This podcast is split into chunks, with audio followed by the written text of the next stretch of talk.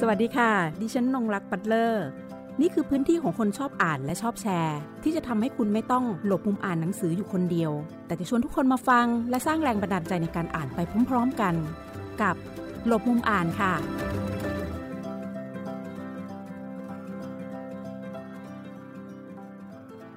สวัสดีคุณผู้ฟังรายการหลบมุมอ่านทางไทย PBS Podcast ช่วงนี้เรายังอยู่ในเรื่องบรรยากาศของการประกวด Miss Universe กันอยู่นะคะก็มาพูดคุยในเรื่องของควันหลงนะคะเพื่อจะมาศึกษาแล้วก็เรียนรู้ในเรื่องของนางงามกับประวัติศาสตร์สังคมการเมืองและเศรษฐกิจสร้างสรรค์โดยในวันนี้หลบมุมอ่านได้เชิญคุณณัฐธิดาทองเกษมซึ่งเป็นนักวิจัยแล้วก็นักศึกษาที่สนใจประเด็นเรื่องนางงามโดยก่อนหน้านั้นเคยศึกษาเรื่องการเมืองและผลประโยชน์ในการประกวดนางงามระดับท้องถิ่นกรณีศึกษาจังหวัดแห่งหนึ่งในเขตภาคเหนือตอนบนซึ่งเป็นวิทยานิพนธ์ในระดับปริญญาโทของคณะรัฐศาสตร์มหาวิทยาลัยเชียงใหม่และตอนนี้นะคะก็กำลังสนใจในเรื่องของ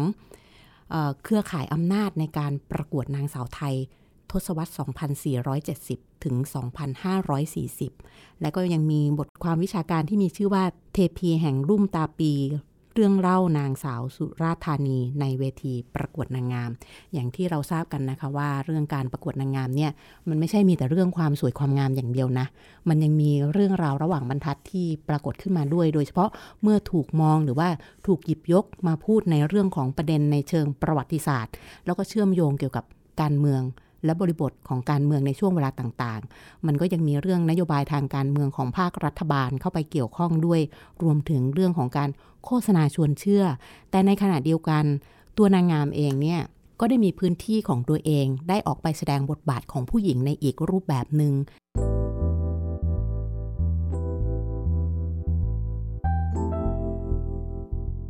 โดยวันนี้ค่ะเราจะเริ่มคุยกับคุณณัฐธิดาหรือว่าคุณนุ่นกันก่อนถึงที่มาของการที่เธอสนใจประเด็นเรื่องนางงามก่อนนะวันนี้เนี่ยรายการเราต้องมีมงลงนะคะเดี๋ยวจะเตรียมมงไว้ให้นะคะหลังจากเสร็จรายการแล้วว่าทำไมถึงสนใจ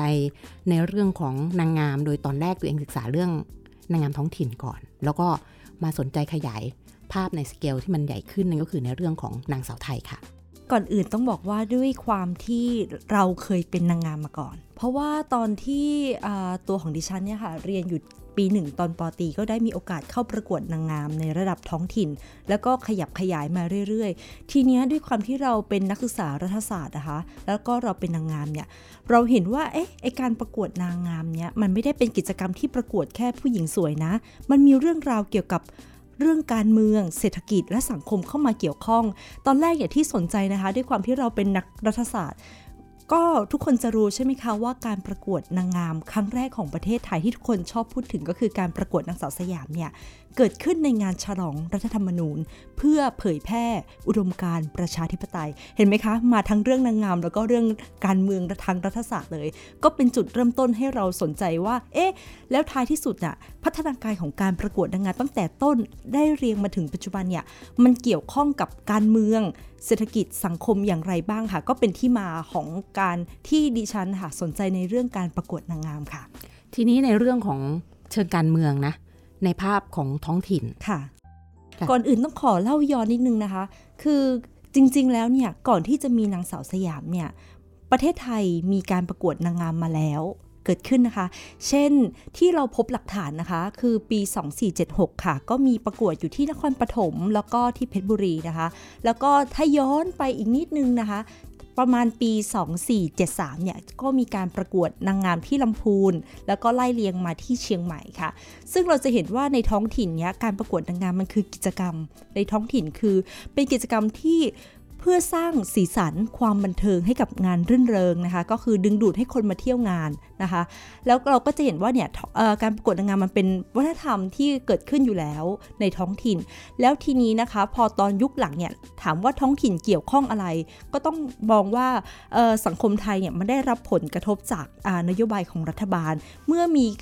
การเปลี่ยนแปลงการปกครองปี2475เนี่ยก็มีรัฐบาลคณะราษฎรก็ได้มีการจัดงานฉลองรัฐธรรมนูญนะคะสำหรับการจัดงานฉลองรัฐธรรมนูญเนี่ยไม่เพียงแต่การจัดประกวดนางสาวไทยเท่านั้นนะคะยังมีการกำหนดให้ท้องถิ่นแต่ละจังหวัดจัดงานฉลองรัฐธรรมนูญด้วยเพื่อคัดหาตัวแทนผู้หญิงเป็นนางงามแต่ละจังหวัด เพื่อส่งเข้ามาประกวดนางสาวสยามหรือนางสาวไทยในกรุงเทพดังนั้นเราจะเห็นว่าพลวัตที่เกี่ยวข้องระหว่างรัฐกับนางงามหรือท้องถิ่นที่เข้ามามีบทบาทในการประกวดนางงามเริ่มเข้ามาจากคำสั่งของราชการก่อนและตอนหลังเนี่ยเมื่อมีการคัดเลือกผู้หญิงเพื่อเป็นตัวแทนของแต่ละจังหวัดเนี่ยก็มีการขยับขยายละไม่ใช่ประกวดนางงามเชียงใหม่และนางงามลำปางละพองานรื่นเริงลอยกระทงหรือสงกรานต์ก็มีการใส่การประกวดนางงามเพื่อเป็นสีสันดึงดูดผู้คนมาเที่ยวงานก็มีการเห็นว่าการประกวดนางงามก็มีการพัฒนาแพร่ขยายไปเรื่อยๆค่ะก็ที่มาที่ไปประมาณนี้ค่ะในช่วง 2475 เนี่ยก็ใช้การประกวดเนี่ยเป็นส่วนหนึ่งของงานฉลองรัฐธรรมนูญโดยรัฐบาลในตอนนั้นนะคะก็มีวัตถุประสงค์เพื่อที่จะเป็นการบ่มเพาะความเลื่อมใสในรัฐธรรมนูญแล้วก็เป็นการป้องกันแล้วก็ปราบปรามผู้ละเมิดรัฐธรรมนูญด้วยและยังเป็นการอบรมราษฎรให้มีความคิดเหมาะแก่การปกครองดำเนินแบบรัฐธรรมนูญนะคะดังนั้นเนี่ยพอมีการประกวดนางงามเข้าไปสิ่งเหล่านี้แหละมันจะถูกสอดแทรกอยู่ในงานของการประกวดนางงามในแต่ละครั้งในแต่ละท้องถิ่นต่างๆถือว่าเป็นการกระจายความรู้เรื่องรัฐธรรมนูญนะคะไปยังท้องถิ่นได้อย่างได้ผลเพราะว่ามันผ่านไปทางสื่อบันเทิงของการประกวดนางงามสิ่งนี้นี่เองนะคะ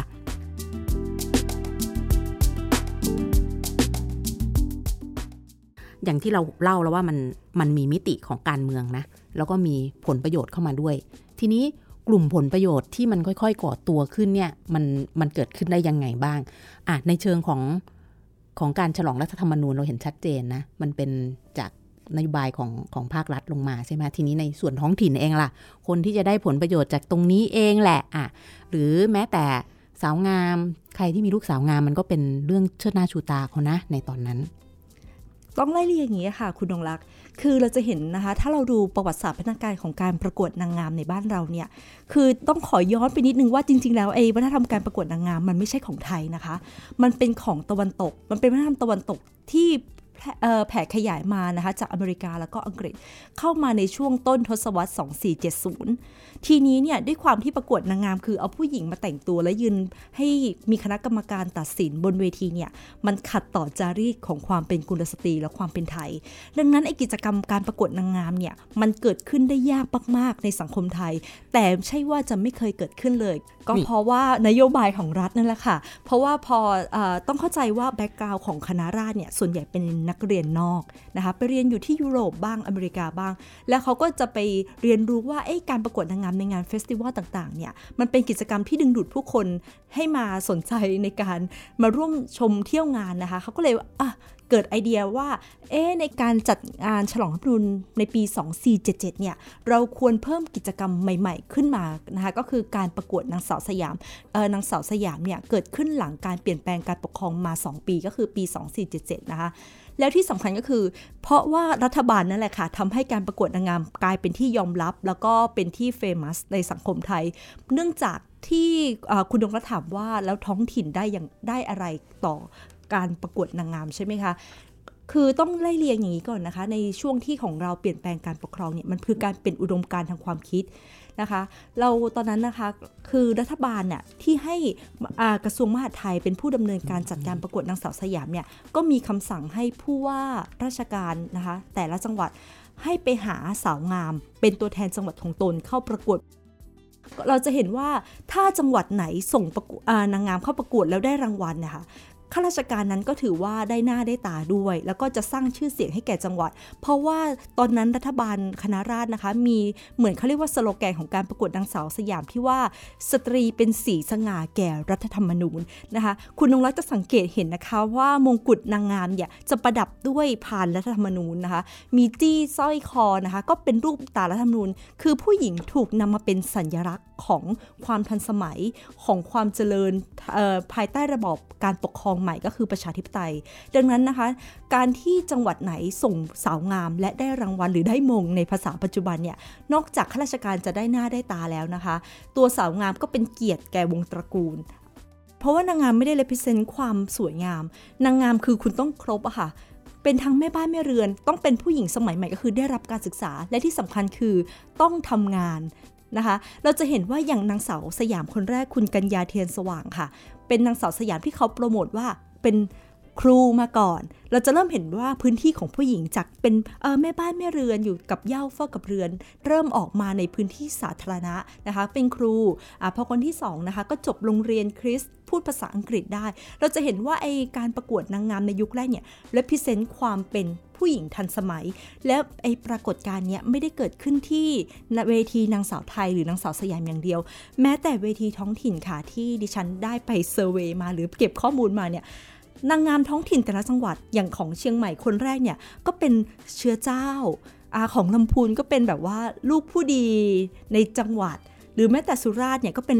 ลูกสาวท่านขุนแล้วก็ได้รับการศึกษาจากกรุงเทพนะคะเราจะเห็นว่าแบ็คกราวด์ของผู้หญิงที่มาเป็นนางงามในยุคแรกเนี่ยเป็นผู้หญิงที่ทันสมัยเป็นผู้หญิงที่แบบว่าสถานะทางสังคมที่ดีเพราะว่าสามารถเข้าถึงโอกาสทางการศึกษาพวกนี้แหละค่ะก็เหมือนรัฐบาลกำลังหาไอดอลเด็ดไอดอลหรือว่าเนี่ยผู้หญิงสมัยใหม่ในยุคประชาธิปไตยเนี่ยต้องมีลักษณะแบบนี้นะสวยบุคลิกภาพดีมีการศึกษาแล้วก็เรียบร้อยอะไรประมาณนี้ค่ะนะคะสิ่งหนึ่งที่มันเข้ามากับความเป็นวัฒนธรรมตะวันตกนั่นก็คือในช่วงหลังยุคอาณานิคมหลังสงครามโลกครั้งที่2ไปแล้วมันก็จะมีสิ่งที่ตกค้างอยู่นั่นก็คืออาจจะมีพวกบริษัทสัมปทานเนาะอย่างเช่นในภาคเหนือเนี่ยก็จะมีพ่อค้านักธุรกิจชาวต่างชาติใช่ไหมคะที่มาทำสัมปทานป่าไม้สักในพื้นที่ทางภาคเหนือก็จะอาจจะเป็นกลุ่มนึงซึ่งมามีส่วนในการเลือกเฟ้นคนที่เข้าไปประกวดด้วยหรือว่าเป็นสปอนเซอร์ด้วยนะคะแล้วก็ทำให้เกิดสีสันมากยิ่งขึ้นในการประกวดนางงามในแต่ละครั้งทีนี้เราเห็นว่าณตอนนั้นเนี่ยพี่เลี้ยงนางงามมันเริ่มเกิดขึ้นอย่าง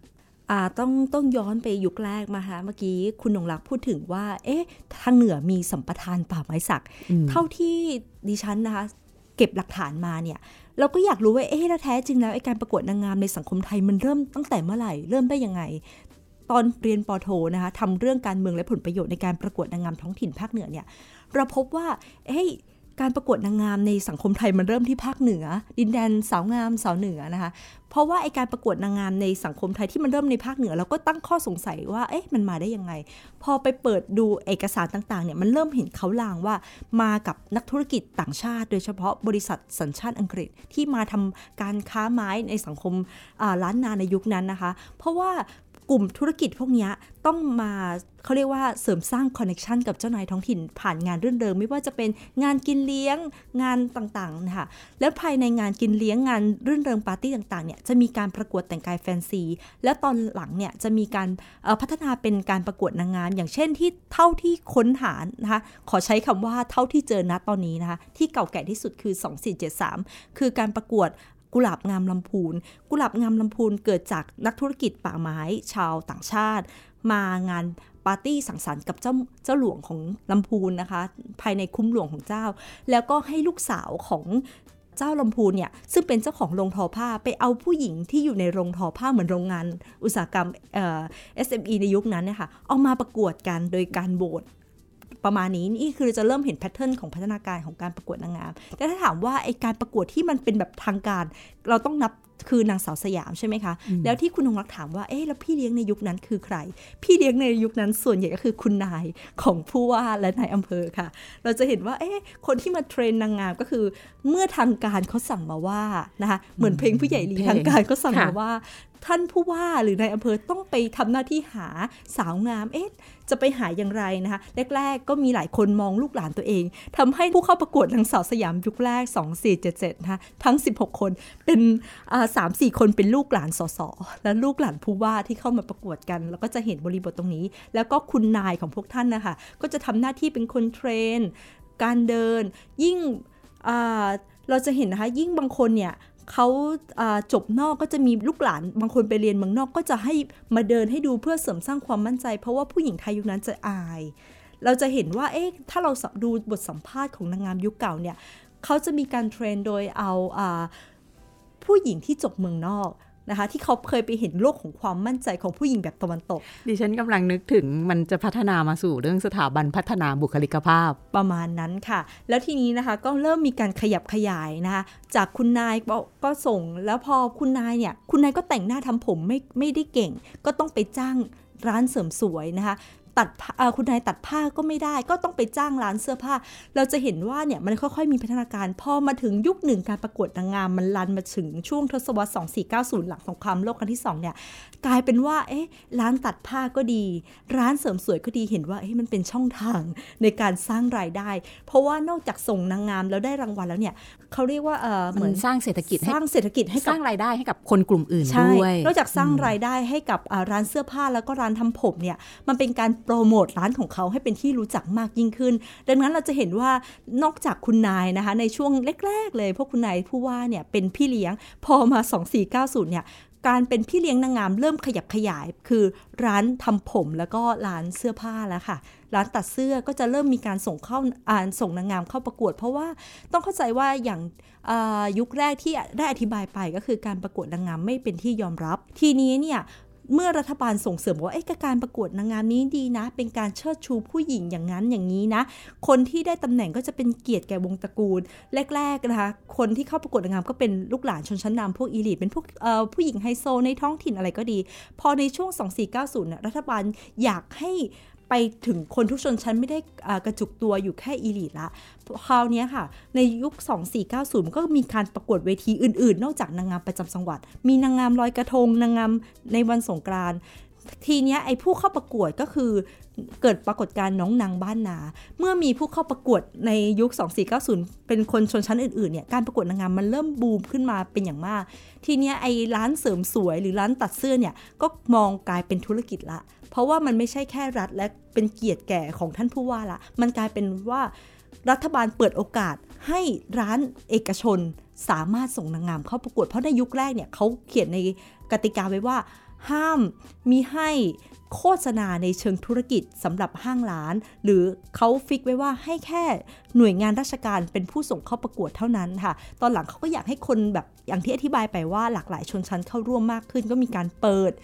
กติกาข้อนี้เมื่อมีการเปิดกลายเป็นว่าร้านเสริมสวยแล้วก็ร้านตัดผ้าเป็นธุรกิจเลยค่ะหาผู้หญิงมาประกวดเลย2490มันเป็นช่วงหลังสงครามโลกครั้งที่2ก็คือการประกวดนางสาวสยามเนี่ยหรือเปลี่ยนมาเป็นนางสาวไทยเมื่อปี2482เนี่ยประกวดถึงปี2483เท่านั้นเพราะว่าหลังจากนั้นเป็นช่วงเหตุการณ์สงครามโลกครั้งที่2คือเศรษฐกิจตกต่ำแล้วก็ความเป็นอยู่ที่แบบว่าไม่ได้ปลอดภัยไอ้การจัดงานรื่นเริงก็ต้องหายไปในช่วงนั้นก็คือไม่มีการประกวดนางสาวไทยไม่มีงานฉลองรัฐธรรมนูญพอสมัยจอมพลป.ยุคที่2ขึ้นมามีอำนาจในช่วงต้นทศวรรษ2490เนี่ยค่ะก็เลยว่าบ้านเมืองมันผ่านสภาวะสงครามก็อยากจะฟื้นฟูให้มันกลับมาเป็นคึกครื้นเหมือนเดิมทีนี้ล่ะค่ะไม่ได้จำกัดแค่นางสาวเชียงใหม่นางสาวประจำจังหวัดหรือนางสาวไทยละมันให้เห็นว่ามันมีการประกวดนางงามเวทีอื่นก็คือการประกวดนางนพมาศในงานลอยกระทงแล้วก็การประกวดนางสงกรานต์ในงานสงกรานต์ก็คือมันเป็นยุคที่ฟื้นฟูประเพณีดั้งเดิมหลัง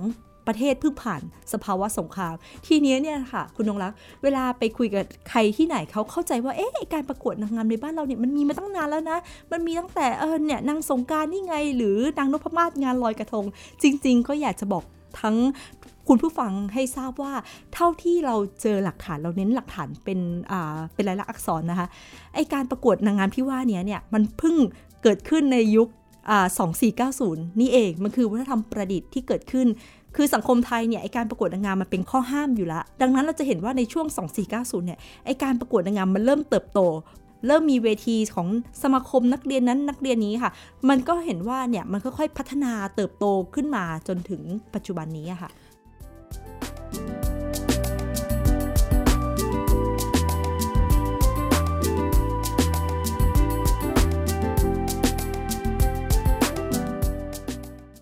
กระชับเลยนะว่าเราเห็นอะไรบ้างที่มันทำให้เห็นพื้นที่ของผู้หญิงมีจุดเปลี่ยนอะไรที่มันน่าสนใจในแต่ละยุคนะเพราะว่ามันสัมพันธ์กับเวลามากเลยแล้วก็บริบทที่มันเกิดขึ้นตามเวทีต่างๆอย่างเงี้ยนะคะแต่เราอาจจะโฟกัสแค่แบบว่าเฉพาะจุดนางสาวไทยก็ได้หรือว่าจะเปรียบเทียบพร้อมไปกับตัวของนางงามท้องถิ่นด้วยก็ได้ค่ะ ค่ะก่อนอื่นต้องบอกว่าที่ศึกษาในปัจจุบันนะคะคือนางสาวไทยก็จริงแต่เราไม่ลืมที่จะดูนางงามท้องถิ่นเพราะตัวนางงามท้องถิ่นก็คือเป็นตัวส่งผู้เข้าประกวดมาส่งต่อยังเวทีระดับประเทศดังนั้นเราเวลาพูดถึงในงานนี้ก็คือเราศึกษาทั้งนางสาวไทยและนางงามท้องถิ่นพร้อมกันไปด้วยทีนี้นะคะในช่วงไทม์ไลน์ที่คุณนงลักษ์ถามเนี่ยมันมีความน่าสนใจก็คือไอ้การประกวดนางงามยุคแรกเริ่มเนี่ยนางงามถูก represent คือความเป็นผู้หญิงของชาติเป็นสตรีเป็นสีสง่าแก่รัฐธรรมนูญเป็นตัวแทนของรัฐเป็นเน็ตไอดอลเป็นต้นแบบของผู้หญิงยุคใหม่ที่ควรจะเป็นที่รัฐเป็นคนจัดการประกวดและเป็นคนส่งเสริมนะคะพอมายุคหนึ่งก็คือช่วง 2500 เนื่องจากมีความผันผวนทางการเมืองก็คือการรัฐประหารของจอมพลสฤษดิ์ธนรัตน์นะคะก็คือเรื่องเราก็ทราบดีว่าจอมพลสฤษดิ์ธนรัตน์ไม่ถูกกับจอมพลป.ดังนั้นจอมพลสฤษดิ์ธนรัตน์ยกเลิกการประกวดนางสาวไทยแล้วก็ยกเลิกการจัดงานฉลองรัฐธรรมนูญทำให้ในช่วงเวลานี้ไม่มีการประกวดนางงามระดับชาติแต่ในท้องถิ่นก็ยังดำเนินการไปเรื่อยๆเพราะว่าไอการประกวดนางงามเนี่ยมันกลายเป็นว่าเป็นการดึงดูดผู้คนมาเที่ยวชมดังนั้นเราจะตั้งข้อสงสัยไหมคะว่าไองานกาชาดหรืองานฤดูหนาวตามแต่ละจังหวัดเนี่ยทำไมมันจัดในช่วงคาบเกี่ยวของวันที่10ธันวาคมจริงๆแล้วมันคือมรดกที่ตกทอดจากคณราษฎรเนื่องจากความผันผวนทางการเมืองเนี่ยเราจะใช้ชื่องานฉลองรัฐธรรมนูญในต่างจังหวัดไม่ได้ละแต่ละจังหวัดก็เลยเปลี่ยนละกันใช้ชื่อเป็นงานกาชาดและก็งานฤดูหนาวละกันเราก็จะเห็นพลวัตมาเรื่อยๆนะคะทีนี้ในช่วงทศวรรษ 2500 เนี่ยค่ะคุณนงรักจะทราบดีว่าเป็นยุคของสงครามเย็นอิทธิพลของสหรัฐอเมริกาเข้ามาในดินแดนเอเชียตะวันออกเฉียงใต้ทีนี้นะคะไอการประกวดนางงามไม่ได้เพื่อหานางสาวไทยละเราเริ่มที่จะส่งออกไปยังเวทีนานาชาติก็มีการประกวด Miss Universe หรือนางงามจักรวาลเข้ามาซึ่งบริษัท Miss Universe ก็ของสหรัฐอเมริกานะคะเข้ามาในช่วงสงครามเย็นก็มีบริษัท Miss Universe เนี่ยก็มาติดต่อรัฐบาลไทยบอกว่าในยุคนี้อยากให้ประเทศไทยส่งตัวแทนผู้หญิงไทยเข้าประกวดด้วยนะคะดังนั้นในปี 2507 ก็ได้มีการรื้อฟื้นการประกวดนางสาวไทยขึ้นมาอีกครั้งแต่ทีนี้เนี่ยผู้จัดไม่ใช่รัฐบาลละก็เปลี่ยนกลายเป็นเอกชนที่ว่านี่ก็คือสมาคมนักเรียนเก่าวชิราวุธถามว่าทำไมสมาคมนักเรียนเก่าวชิราวุธถึงได้มาจัดการประกวดเนื่องจากนายกสมาคมสมัยนั้นก็คือจอมพลประภาสจารุเสถียรซึ่งท่านก็เป็นรัฐมนตรีมหาดไทยด้วยก็ได้เข้ามาดำเนินการให้สมาคมนักเรียนเก่าวชิราวุธเนี่ยจัดการประกวดและใช้อำนาจการเป็นรัฐมนตรีมหาดไทยสั่งการเพียงผู้ว่าขอความร่วมมือส่งสาวงามเข้าร่วมประกวดดังนั้นไอการประกวดนางสาวไทยยุคฟื้นฟู 2507 เนี่ยก็เป็นการประกวดเพื่อส่งออกไปเป็น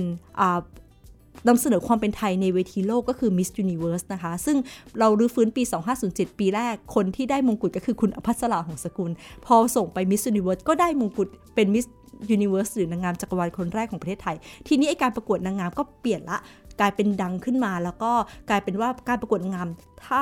นางสาวไทยคือการส่งออกไปยังเวที Miss Universe แล้วก็พัฒนาการมาเรื่อยๆจนกระทั่งมันหยุดชะงักในช่วงที่ความผันผวนทางการเมืองช่วง14ตุลานะคะการประกวดนางงามต้องหยุดชะงักลงไปเนื่องจาก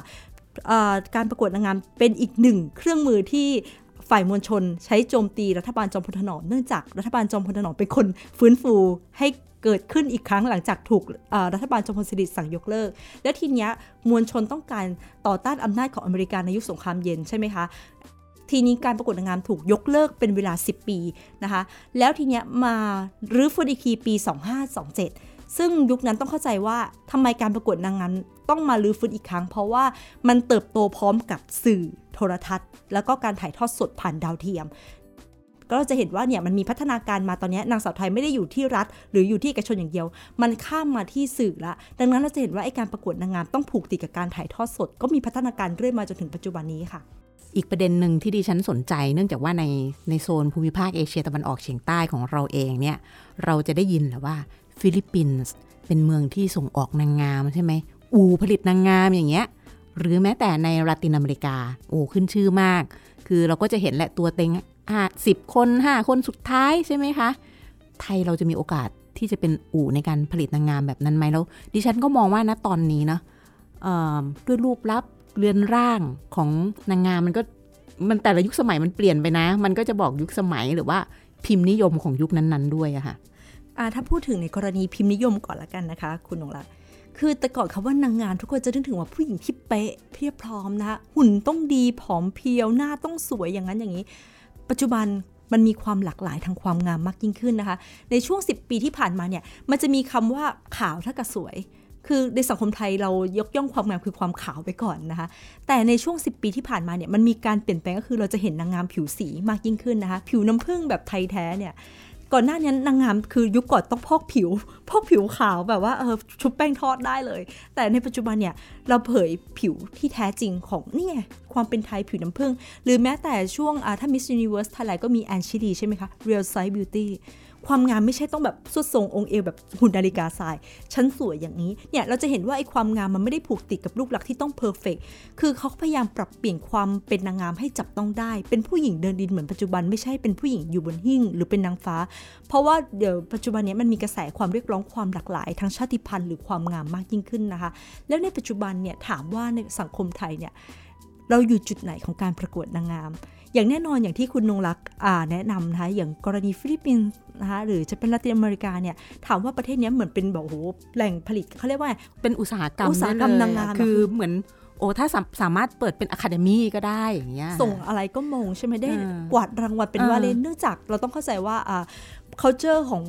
ทั้งฟิลิปปินส์หรือลาตินเนี่ยเป็นอาณานิคมของสเปนเขาจะมีความนิยมเกี่ยวกับการจัดประกวดนางงามค่ะแล้วก็ที่สำคัญก็คือมันเป็น culture ของเขาแล้วก็มีความเป็นลูกผสมดังนั้นความเป็นลูกผสมทางเชื้อชาติเนี่ยจะได้เปรียบทาง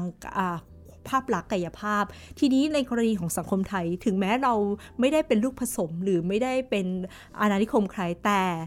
เราเป็นเจ้าของเวทีการประกวดนางงามไม่ว่าจะเป็นกรณีมิสแกรนด์ของคุณณวัฒน์นะคะหรือแม้แต่มิสยูนิเวิร์สของคุณแอนจักรพงศ์ดังนั้นมันมีความน่าสนใจว่าในปัจจุบันน่ะผู้ถือลิขสิทธิ์เจ้าของเวทีการประกวดระดับโลกเนี่ยเป็นคนไทยนะคะแล้วที่สำคัญแล้วประเทศไทยเนี่ยจะอยู่จุดไหนแน่นอนว่าในเมื่อเจ้าของเป็นคนไทยเนี่ยทุกประเทศทั่วโลกต้องจับตามองเพราะว่าการประกวดนางงามมันยังสามารถขายได้ในสังคมไทยเพราะว่าคุณนงรักลองดูสิคะงานสงกรานต์ก็ยังมีการจัดงานสงกรานต์ก็ยังมีการจัดนางสงกรานต์งานลอยกระทงก็มีการจัดงานลอยกระทงยังไม่รวมธิดาหอมพริกกระเทียมอะไรต่างๆเนี่ยมันมีการขับเคลื่อนวัฒนธรรมการประกวดนางงามในท้องถิ่นที่สอดแทรกทุกประเพณีไทยมาเสมอและที่สำคัญยิ่งของเรานะคะเป็นเจ้าของเวทีระดับโลกเนี่ยมันมีการส่งเสริมกระตุ้นให้การประกวดนางงามวงการบ้านเราเนี่ยเกิดความคึกคักและที่สำคัญการประกวดนางงามในบ้านเรามันผูกติดกับแฟชั่นเครื่องแต่งกายหรือการนำเสนอผลิตภัณฑ์อะไรต่างๆเนี่ยดังนั้นในปัจจุบันเนี่ยในส่วนตัวของดิฉันคิดว่าการประกวดนางงามเนี่ยมันยังส่งเสริมเกี่ยวกับอุตสาหกรรมแฟชั่นอุตสาหกรรมผลิตภัณฑ์ความงามอะไรต่างๆที่เราสามารถใช้ผลิตภัณฑ์ท้องถิ่นมาเป็นวัตถุดิบในการผลิตสินค้านั้นๆนะคะวันนี้ต้องเรียกได้ว่ามงลงจริงๆนะคะเพราะว่า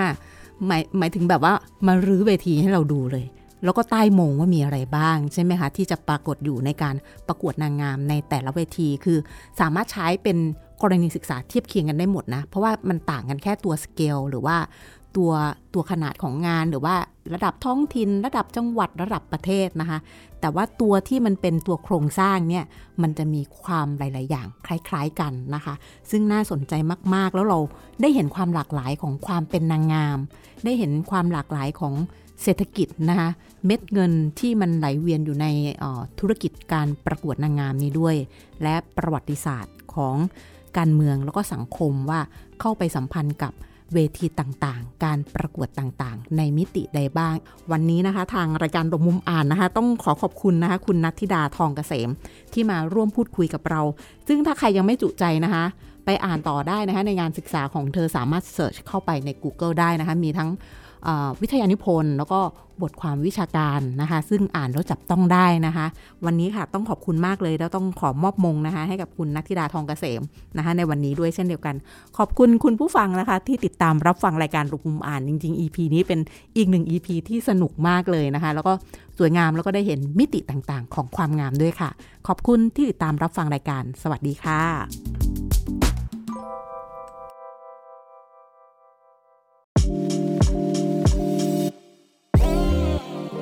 ข่าวสารและความเคลื่อนไหวของไทย PBS Podcast ได้ทาง Facebook, YouTube, Instagram และ Twitter เพียงเสิร์ชคำว่าไทย PBS Podcast